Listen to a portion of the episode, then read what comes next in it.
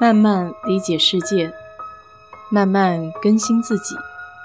一路人生，要去开心，要去期待，要去热爱。我是 DJ 水色淡子，在这里给你分享美国的文化生活。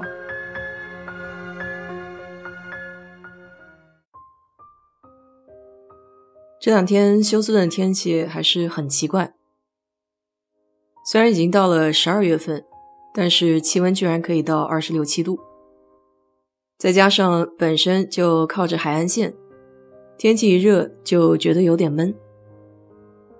昨天我这边呢下了一阵子雨，所以今天早上的气温稍许降了一些，感觉凉爽了点儿。这不是快到年底了吗？到圣诞节一般都是大家会休两三个礼拜的假期，不少人会从这个月的二十号开始，一直休到来年的第一个星期。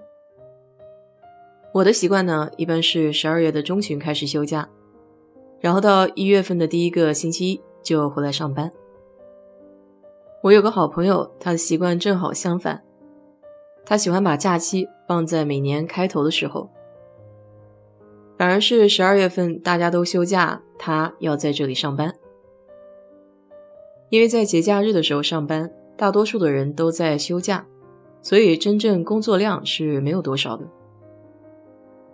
而在一二月份这个开年的时候呢，属于旅游的一个淡季，不管去哪里，这个机票啊还有酒店都会相对便宜不少。他这种放假的策略倒也值得借鉴。尤其像咱们中国人，真正过的是春节，圣诞节倒没有那么重视。一般到年底呢，公司里面的领导都会比较跃跃欲试，想要趁这个机会跟员工拉拉关系。本来我们这个部门新换的大经理是要从欧洲那边飞到美国来跟美国这边本地的员工见面的。他来之前的两个礼拜就已经把这一周的所有行程安排给固定好了，比如跟本地员工的一对一的谈话，参加一些本地小组的会议，包括一起吃个中饭呀，还有一年一度整个部门的一个大活动。所谓新官上任三把火，像这种时候正是一些小组长好好表现的时机。休斯顿呢，也算是我们公司在北美的一个总部。在疫情之前，时不时也会有公司里面的非常大的领导到总部这边来做一些演讲。对于我们这些小员工来讲的话，福利就是会有一些下午茶的点心。每年到感恩节的时候，公司里面还会组织 Potluck。这个 Potluck 活动。就是员工可以自己带家乡有特色的食物到公司里面跟大家分享，这也算是每年一个特色的传统吧。然后我们部门呢也会拨一些经费去买一些吃的，以防止大家带的东西不够吃。比如像火鸡、火腿这类比较典型的感恩节的肉类，都是属于部门的经费。当然也不一定说是非要你自己烧，你也可以去超市里面买一些现成的。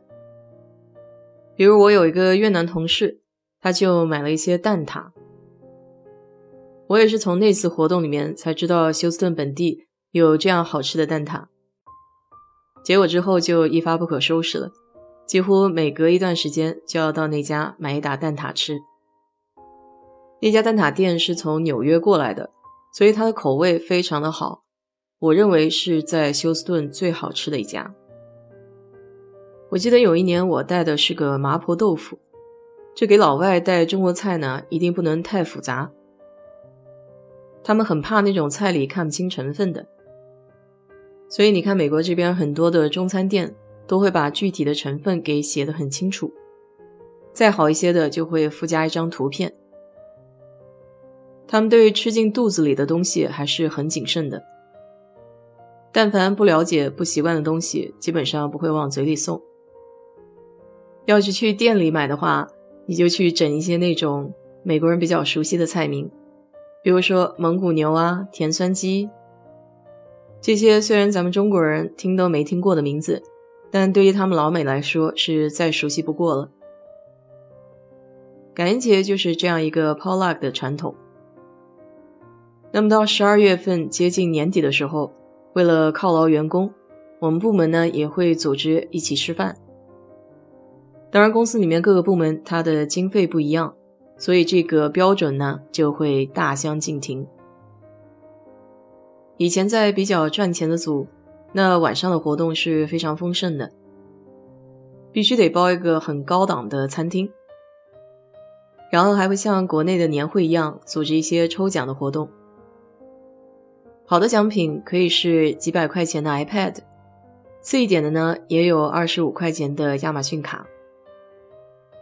现在这个部门没有什么经费，所以活动相对看起来就寒酸一些。前面不是提到原来这个大老板要过来吗？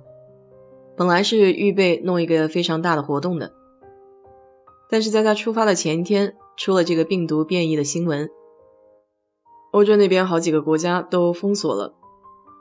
所以在最后一刻，他还是决定不要冒这个风险到北美这边来。年底的活动就这样泡汤了。和我老板说，为了不让大家失望，我们还是准备了一个午餐的活动。想着原来小时候，我爸妈的单位过年过节都会发点实惠的东西，比如说大米呀、油啊，或者说超市的购物券。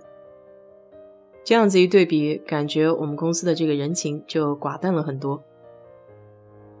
当然了，退一步想一想，在行情如此不景气的前提下，能有一份工作已经算是不错的了。好在明年有奖金发，总归要比今年好多了。好了，今天就给你聊到这里吧。如果你对这期节目感兴趣的话，欢迎在我的评论区留言，谢谢。